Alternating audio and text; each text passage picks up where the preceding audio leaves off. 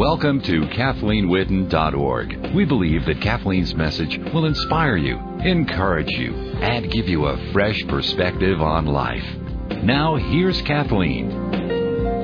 We've been doing a series called When God's Will Brings a Test, and this is the third message of this series. The series is called When God's Will Isn't Your Will. And I've laughed about that a lot because there's just no mystery as to where I got that series, you know. I rarely pray and go, gosh, what do those people need? You know, I have it all together, so what can I share with them? It's always coming from some kind of a deprivation or some kind of a hunger or need in my own life and getting in front of God and going, God, you know, so much of my life is my will not quite meeting your will, you know, not matching. And I really believe that's what the cross is. It's kind of like when my will crosses God's will and God says that we need to carry our crosses. Jesus says, You cannot follow me unless you carry your cross. And so much of the cross for me is God's will going one way and my will going another way. And being a mature Christian or growing up and following God is when I'm able to lay down my will and say, Not my will be done, but yours. We're to be praying. Jesus said that we are to pray, Thy will be done. And, you know, we weren't taught to pray, my will be done, you know? And yet, I'd love it if I could pray, my will be done, because my will is right, you know? If everybody would just pay attention to what I think is right, this world would be so much better. I've been telling my family that for years, and it's not worked real well. Um, although I'm happier when they do my will that is true, that we need to understand that God's will is different than our will, but it's always better. It's always bigger. I can't tell you how many people, even at that reunion, my 20th high school reunion, last night I talked to that had been through extremely difficult things in their life, and yet they were able to say, you know, I really see what God was doing. I didn't at the time, but I see it now. I mean, there's something about going through things and, and getting to the other side of them and saying, I see what God was doing. So today we're going to talk about when God's will is a test. The first message that, that I spoke, um, in case you want to know, this, since this is message three, the first message that I spoke was when God's will is an inconvenience. That's a really good message to hear. The second is when God's will calls you higher, and then today when God's will is a test. And I felt like the first thing that I needed to clarify was the difference between a trial, a test, and a temptation. Because God never tempts us, ever. But He does test us. God doesn't tempt us, but He does test us. And I feel like there's one verse in the Bible that I would encourage you to mark in your Bible or write down that really defines the, the difference between a trial, a test, and a temptation. Because if we ever feel like God is tempting us, then it seems like he's on the same side as Satan. He's on the same side as, as the enemy. And that would be completely incorrect thinking, and that would affect even how we deal with things. It, it would not be a good thing. And so I want you to know that James 1:12 through 14 describes and defines that for us. And I'm going to read it to you. It says, Blessed is the man who perseveres under trial, because when he has stood the test, he will receive the crown of life that God has promised to those who love him. When tempted, no one should say, God is tempting me. For God cannot be tempted by evil, nor does he tempt anyone. But each one is tempted when, by his own evil desire, he is dragged away and enticed. You know, that scripture says very clearly that we will be under trials, that God will actually allow trials in our lives, and we will have times of trial. And that it also says clearly that God will test us and we don't realize that, but God does test us, but He tests us with, with the anticipation that we're going to pass the test. Just like if you tested your children the first time they're allowed with the car on their own at night is a test. But you do it because they're ready. You do it because you have the anticipation that they're going to pass the test. 1 Corinthians 10:13 says, "No temptation has seized us and yet what is common to man, and that we should be accomplishing or going, um, winning in that temptation, not letting that temptation entice us or pull us down because God has provided a way out. 1 Corinthians 10:13 says God has provided a way out for every temptation that we encounter. And what we need to clearly see is though even though we're tempted, we're not ever tempted by God. We are tempted by the enemy and God has provided a way out. God does test, but he doesn't tempt. God will test us in our lives. And what's been very apparent to me in my life is that if I don't pass the test, I get to take it again. and, you know, it's kind of like, and, and I know that. And that's why, you know, it's, it's, it's kind of a funny thing, but I tend to think better when I have word pictures and when I can really grasp onto things. And there have been times in my life and times in my marriage, almost every day, that do you remember when I don't know if they have it anymore, but like they would have a, a, a test of the emergency broadcasting system, and your TV would go, and you just have that time where they would take it, they would have a test. Well, I feel like spiritually sometimes in my life, I can just sense this is a test, and I'll hear this, this is a test of the emergency broadcasting system, and I will know that I will have a choice right in that split second. Are you going to pass the test, Kathleen, and take it again? I mean, are you going to pass it and win it, or are you going to take it again? And what I mean by that is, are you going to be patient in this certain situation, or are you going to fail the test and get to take it again? You know, what are some of the tests that God has in our lives? And that's not our will. I would rather never be tested by God. I'd rather just come down on this earth and have chocolate cake and ice cream and run around and say, I love Jesus and never have a trial, which we know God allows trials, and never be tempted, which we know that God does not create the temptation, but does He ever test us by allowing a temptation in our lives? Absolutely 100% yes. And you should say, where's the scripture? to everything that anybody, preacher, teacher says. And my scripture there would be when Jesus was led to the wilderness, he was led to the wilderness by the Holy Spirit. But he was tempted by Satan. The Holy Spirit literally led him to a place where God was going to test him. But God tested him because he knew he was going to pass the test. You know, the more tests that enter into our life, we should feel like this is part of God's allowing us to go from glory to glory. And I'm not talking about being tested by sickness. I'm not being talking about those things. I'm talking about being tested in the sense of, well, my first example is when God will test me with a question of, will you praise through pain? That's a great test. Will you, through the difficulties in your life, praise through pain. And I know that I was really convicted the other day because I, I have gone through so many things, um, physically speaking, many, many surgeries, um, many, many difficulties, um, going through cancer, going through leukemia, going through multiple back surgeries, and then six weeks ago going through my last back surgery and having it be so much bigger than even the surgeons thought it was going to be. The neurosurgeon, the orthopedic surgeon, felt that it was going to be a huge surgery, but when they went in there, the, the nerves were very, very twisted. Very, it was a, it was a big deal. And finding out later after the fact that I had six huge screws put in, in addition to the hardware I already have in there, six huge bolts and two more rods. So I have three rods in my back.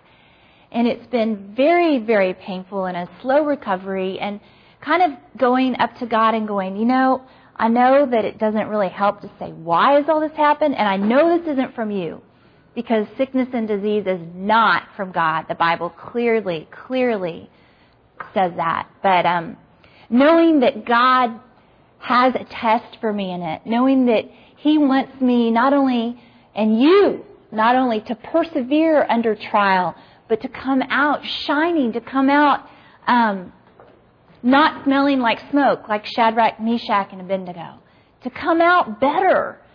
And one of the trials that he has for us as Christians when we're going through one of the tests, I guess I should say, when we're going through a trial would be will you praise when you're in pain? When my will isn't God's will, my will is to sulk when I'm in pain. I don't know about you. My will would be for people to, um, especially the ones that are close to me, like my family, um, maybe feel sorry for me and serve me when I'm in pain. God's will is for you to praise when you're in pain. Why? Why? Well, not because he wants us to look like mega Christians and, oh, you know, nothing's wrong when it really is. And not because he wants us to um, do something that's impossible for us, but because praise literally breaks down the prison doors. Praise literally makes depression fall off of you. Praise will change your life. Praise, if we look in the scripture and we take all of our truth from the Word of God and not from circumstances, not from people, not from what we learned in the past, but we look at the Word, praise not only sets me free, it sets everyone around me free. If you look back into the Word of God and you look in Acts 16, it talks about Paul and Silas and how they were talking about Jesus and spreading the Word of God and they were doing the right thing. They were good people. And yet they encountered trial after trial after trial. And that's what we ask sometimes. How come God, good, good people, go through so much, you know? And here is Paul and Silas in, in Acts 16. It said they were stripped they were humiliated. I think that's humiliating to be stripped. They were flogged, which doesn't just mean beaten. It means that they were beaten with those uh, sticks that were on chains. They had a chain, and on the end of it was a piece of wood, and on this wood were nails that were sticking out from the wood, so that on purpose they could rip the the uh, skin off your back. They were flogged, and they were thrown into prison. And then in prison, their feet were put into stocks. And so, imagine you. Or maybe you felt like times in your life that was you. Maybe something was going on so difficult with your children, you would have rather have been flogged. Or maybe something with your marriage, maybe something mentally, you know. I know I've shared before that um, a previous surgery that I had, I was given an anesthesia that just never quite left my system. And for the first time in my life, I had anxiety attacks. This was several years ago. And I felt for the first time what it was like to not feel like I had control over what I could think. And though it was a medicine thing for me and it was very temporary, it gave me a great empathy, a great empathy for mental illness. And you may have had that, or you may have experienced that, or you may be experiencing that and thinking, God, I'm going through such a difficult time. And God is saying, I'm testing you. I'm not giving you that thing. I'm not giving you that anxiety. But will you praise me through the pain? Will you? Because when you do, and if you do, not only will prison doors, not only will depression and, and so many things that, that, that come with a difficulty or a trial, not only will those just fall off of you, and not only will the doors be opened for you to have freedom and walk free, but all of those around you, you will affect your generation. You will affect those around you. And so here is Paul and Silas, and we might think that they would sit together and pray and moan and say, God, why have you done this to us? And they didn't, though. They're our example. What did they do when they were in prison? It says Acts 16:25 about midnight at the darkest hour. You know, I think of that when it says midnight. Okay, in the deepest part of their pain, after being stripped, flogged, thrown into prison and their feet in stocks, they were praying and singing hymns to God. And then the scripture records, and the other prisoners were listening to them. Of course, because the other people in pain are thinking, why are these guys praising God when they're in such dire, dire situations? Acts 16:25 says, "And suddenly there was a violent earthquake, and the foundations of the prison were shaken, and once all the prison doors flew open, everyone's chains came loose." You know, when I was reading this, I don't think I'd ever really noticed. I, I knew that the prison doors were opened, but I don't think I'd ever really read before that the scripture said, "And everyone else's chains around them came loose." You know, when you choose to praise under pain, it can cause other people around you's chains to come loose. It doesn't just affect you. It affects your family. It affects your friends. It affects a generation around you when you choose to praise under pain. The jailer woke up, and when he saw the prison doors open, he drew his sword and was about to kill himself because he thought the prisoners had escaped. Why? Because if a Roman jailer allowed his prisoners to escape and wasn't um, alert, then not only would he be killed, he would be most likely crucified. Well, they would much rather have a sword go through their heart than be crucified. In Acts 16:28, Paul shouted, "Don't harm yourself. We're all here." And the jailer called for lights and rushed in and fell trembling before Paul and Silas and brought them out and said, Sirs, what must I do to be saved? In other words, if you're going to praise and there's an earthquake and you're literally set free, what must I do? You know, what is going to speak to our world? When we go through the same situations and pain that they go through, and yet we praise through pain and they see it and say, I want that. How can you praise through this pain?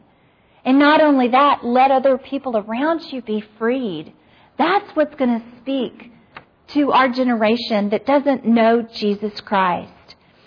And so Paul answers them in Acts 16:31, "Believe in the Lord Jesus and you'll be saved, you and your household." And of course, you all know that Paul ended up going and praying with the household of the jailer, and they were saved. Praise releases faith, which moves God to break open prison doors in our lives and to shatter the strongholds maybe throughout our generations. You know, it's not talking about the pain or reviewing the problem that's going to make the difference. It's not you know, if talking about the pain and reviewing the problem and analyzing the situation could have made the difference, you would already be free. Right? If, if, if just that one more person would do that one more thing, you would already be free. It has nothing to do with that. You need, and I need God in our generation to do what no human can do and to do what you can't do. And he is not moved by begging, and he is not moved by tears. He has compassion towards tears, but the Bible tells us over and over and over that God is moved by faith. Go on your way and be healed. Your faith has healed you. Jesus said over and over. I'm not saying that God doesn't care that we cry. The book of Psalms says he collects our tears in a bottle. He's our heavenly Father. And He cares when we cry, of course, but He's moved by faith. He is moved by faith. And faith is built up and faith erupts out of us when we praise. So a huge test for me and a huge test for you would be, will you praise under pain? Not just when things are going good, but under pain. What does praise mean? Praise means putting on praise music when you get dressed in the morning when you would much rather get back in bed? How many mornings would I have rather have gotten back in bed and just said, I do not, I told my mom over and over again, I mean, I have had my down days and my blue moments, and I've said, I don't want to recuperate again. I do not want to recover again. And you may feel that way. I can, I can get choked up even saying that. I've been through enough. I don't want to do it again. But the second I can put on praise music and the second I can get before the Father and thank Him for all He's done in my life and praise His name, see His glory, it all changes for me. And then I have a determination in me to say, not only do I want the prison doors broken off of me and my heart and my life, I want them broken off of other people's lives. And that should be all of our hearts as Christians. That's when it gets exciting. That's a test for me. Will you praise through pain? Another test for me in my life has been, will you share my son? And, you know, that doesn't sound like, oh, well, Kathleen, that's not a test for you. That doesn't sound like that would be a test because, of course, I love sharing about Jesus. That's what I get so excited about. That's my passion is sharing the Word of God and sharing about Jesus Christ. But will you share my son even when it's on time or off time or time that you don't want to? And I'm going to give you a good example for me is airplanes. my mom and my daughter have a personality type where they want to know who you are, what your dog's name is, um, where you live, what your favorite color is, in the grocery store line. They've never met you in their lives. And they will talk to you and they're extremely interested. I don't care. I don't want to talk usually to people I don't know. I will say hello. I'm not an unfriendly person, but I don't care what your dog's name is. And and I have an agenda. Yeah, that's right. If I knew your dog Jerry, I would care. But um, you know, I, I guess just I'm just being honest with you. I have a type A personality. I have a list. I want to get in the grocery. I want to get out. I'm not going to stand there with your my cart and and talk to someone I don't even know. Now, if you want to know about Jesus, I will, but I don't care what your dog's name is. And so on an airplane, I remember it was late at night and I was flying back and I was exhausted and I just wanted quiet. I just, I, I just wanted quiet. And I had my little light, you know, I was on an aisle seat. I had my little light shining down on my Bible with my open notebook and I was going to prepare a talk for God. And here on the other side of the aisle is the person, you all know these people, they want to talk and you're laughing because you know what I'm talking about. And they'll ask something, and then me, being the loving, you know, God, whatever you want me to do at any time, person is thinking, Lord, please help me to shut them up. And I mean, my test, I knew in my heart it was like that. This is a test of the emergency broadcasting system. And I knew, I knew, I knew in my heart, Kathleen, your test here is will you even when it's not in your timing, even when you don't feel like you want to. Will you share my son? Will you be Jesus? Will you let the Holy Spirit shine through you? Will you love him? And he had a crew cut and he was kind of a tough kind of guy and um he's on the aisle seat across the way. Everybody's asleep and he's like, "What are you doing?" And I told him I said, "I'm reading my Bible and I, I'm preparing to talk. Well, what do you do? And I'm thinking, you know, I don't want to get into this. You know how you do? You're like, okay, how can I tell them what do I do? And then, you know, pretend like my cell phone's rung, or you know how you, you know, you're like, oh, they're supposed to be off. That's not going to work. And so some of you are really excited about this. I can tell because you have the same personality type. And um, he just kept asking questions. Come to find out that he did not know the Lord. He was um, he just had so much pent up in him. He had a little boy that he hadn't seen in a long time, and he was flying home. He had just um, been given, I guess, some off time. I don't know officially what to say, but had been fighting in Iraq. And he had seen his friends die. He was a young man, and he wanted to know why did you have your Bible open? What is this about? It turned into a conversation of why do you believe what you believe? Who is Jesus? I ended up writing out for him Psalm 91. The person that I was traveling with happened to have the verse with her completely typed out, which was ironic in, in its own way because it was something that I had given her three years previous. She happened to have it with her. Just Psalm 91 typed out, which is an incredible, beautiful, powerful, protective scripture to pray over someone that might need protection, that might be in harm's way, or, or scripture that you might want to pray over your family and children every day. And I thought, God, just how providential you are to have me give that to her three years previous, it wasn't for her, it was for him. See, God sees this bigger picture. And what would have happened had I asserted my own right and failed the test? I have a right to quiet. I have a right to downtime. I have a right to not talk to who I don't want to talk to. No, I don't, and no, you don't. You see, Jesus is more than your Savior. He's your Lord.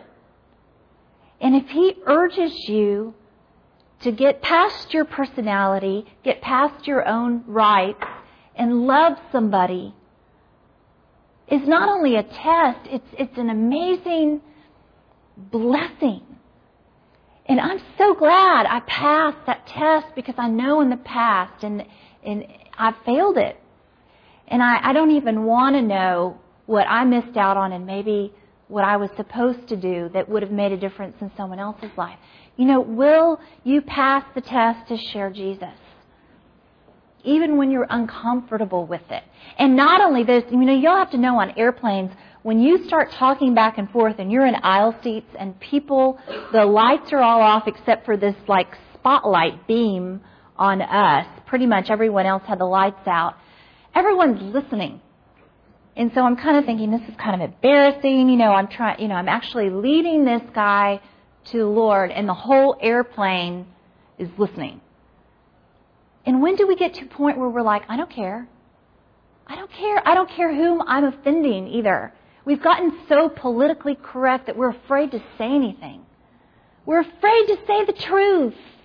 The truth is, is that we have a God that loves us and that wants to have us know and our children know and this generation know that He loves us and He has a Son named Jesus Christ.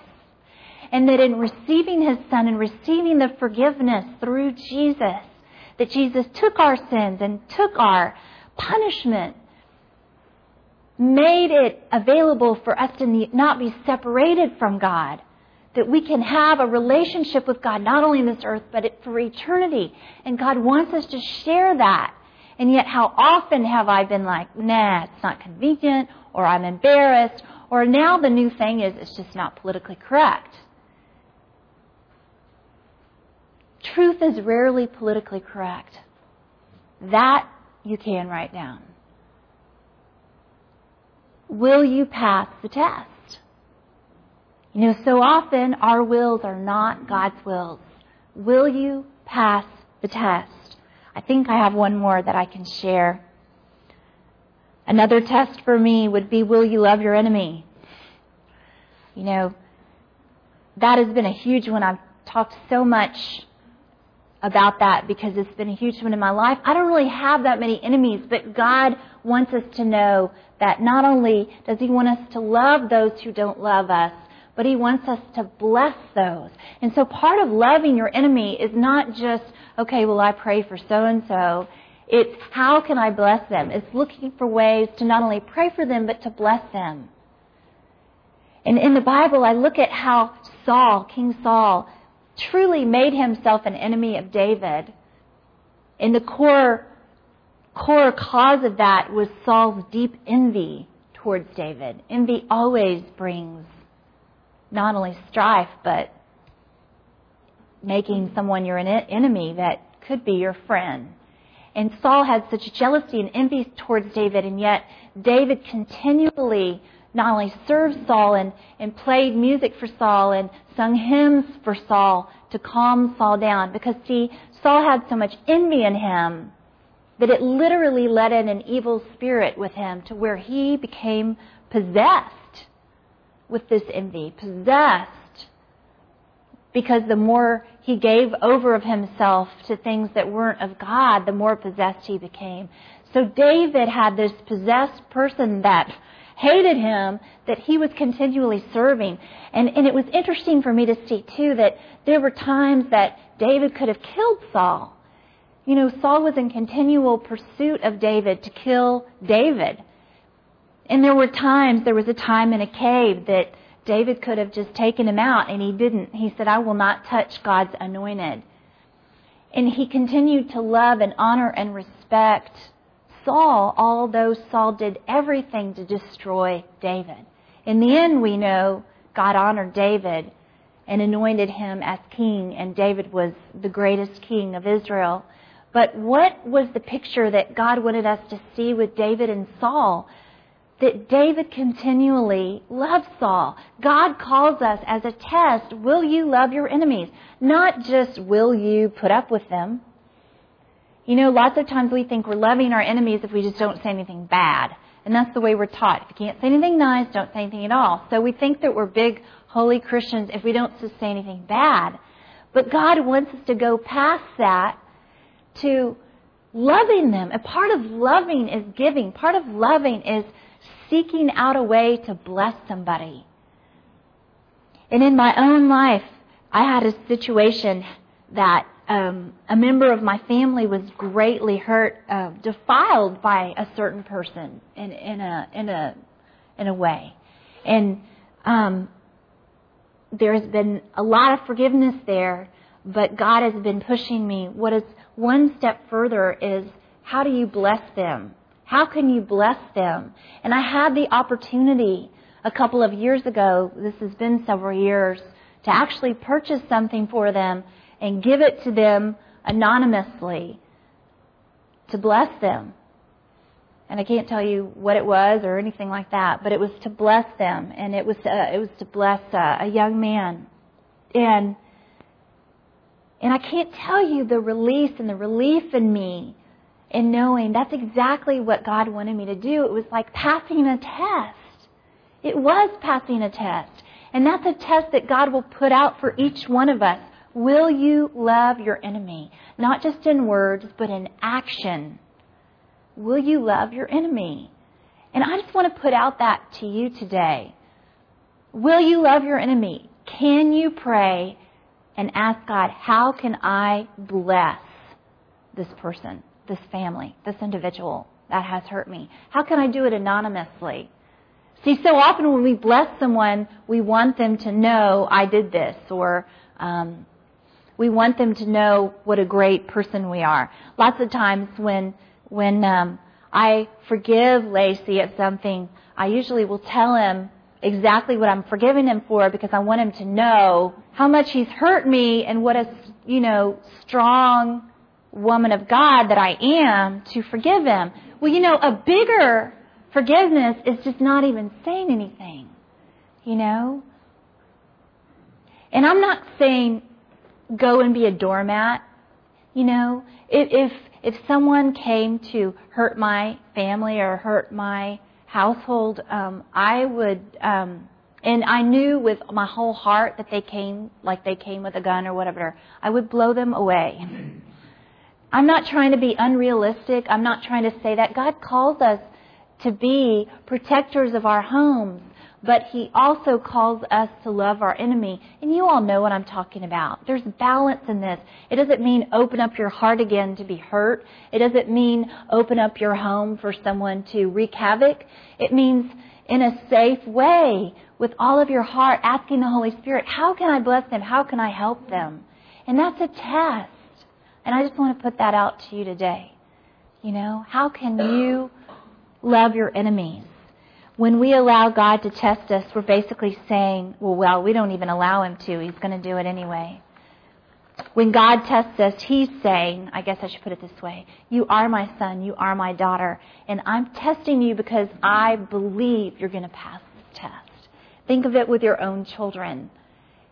When you test them, when you allow them to take a little bit more freedom or a little bit more, um, well, freedom Will you give them a little more responsibility or reward?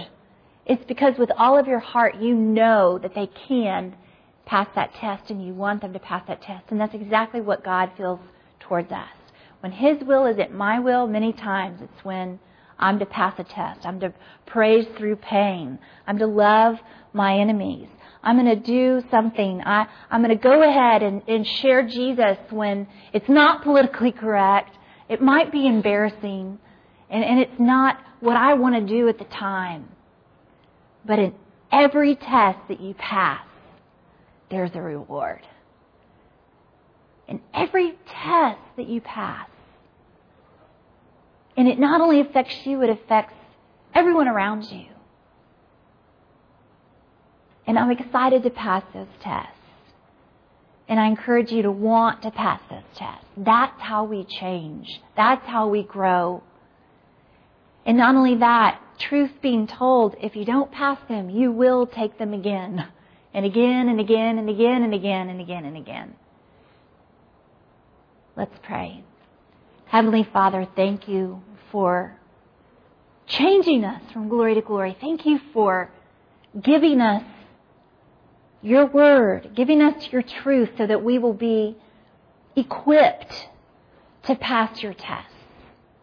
Father, we have tests right now, every single one of us in our lives, and we'll have tests the second we walk out this door that we can choose to pass or fail. We can choose to make you Lord of our lives, or we can choose to say, no, it's going to be my way or the highway. Lord, sometimes my cross to bear, our cross to bear, it's when my will crosses your will.